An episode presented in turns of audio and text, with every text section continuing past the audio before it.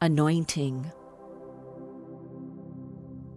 The Spirit of the Lord is on me because He has anointed me to preach good news to the poor. He has sent me to heal the brokenhearted, to proclaim release to the captives, recovering of sight to the blind, to deliver those who are crushed, and to proclaim the acceptable year of the Lord.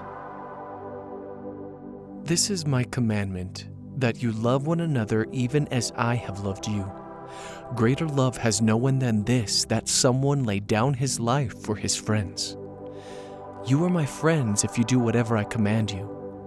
No longer do I call you servants, for the servant doesn't know what his Lord does. But I have called you friends, for everything that I heard from my Father I have made known to you.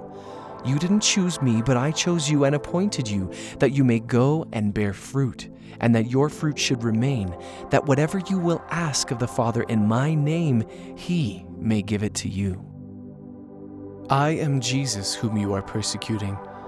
But arise and stand on your feet, for I have appeared to you for this purpose to appoint you a servant and a witness both of the things which you have seen and of the things which I will reveal to you, delivering you from the people and from the Gentiles to whom I send you, to open their eyes that they may turn from darkness to light and from the power of Satan to God, that they may receive remission of sins and an inheritance among those who are sanctified by faith in me.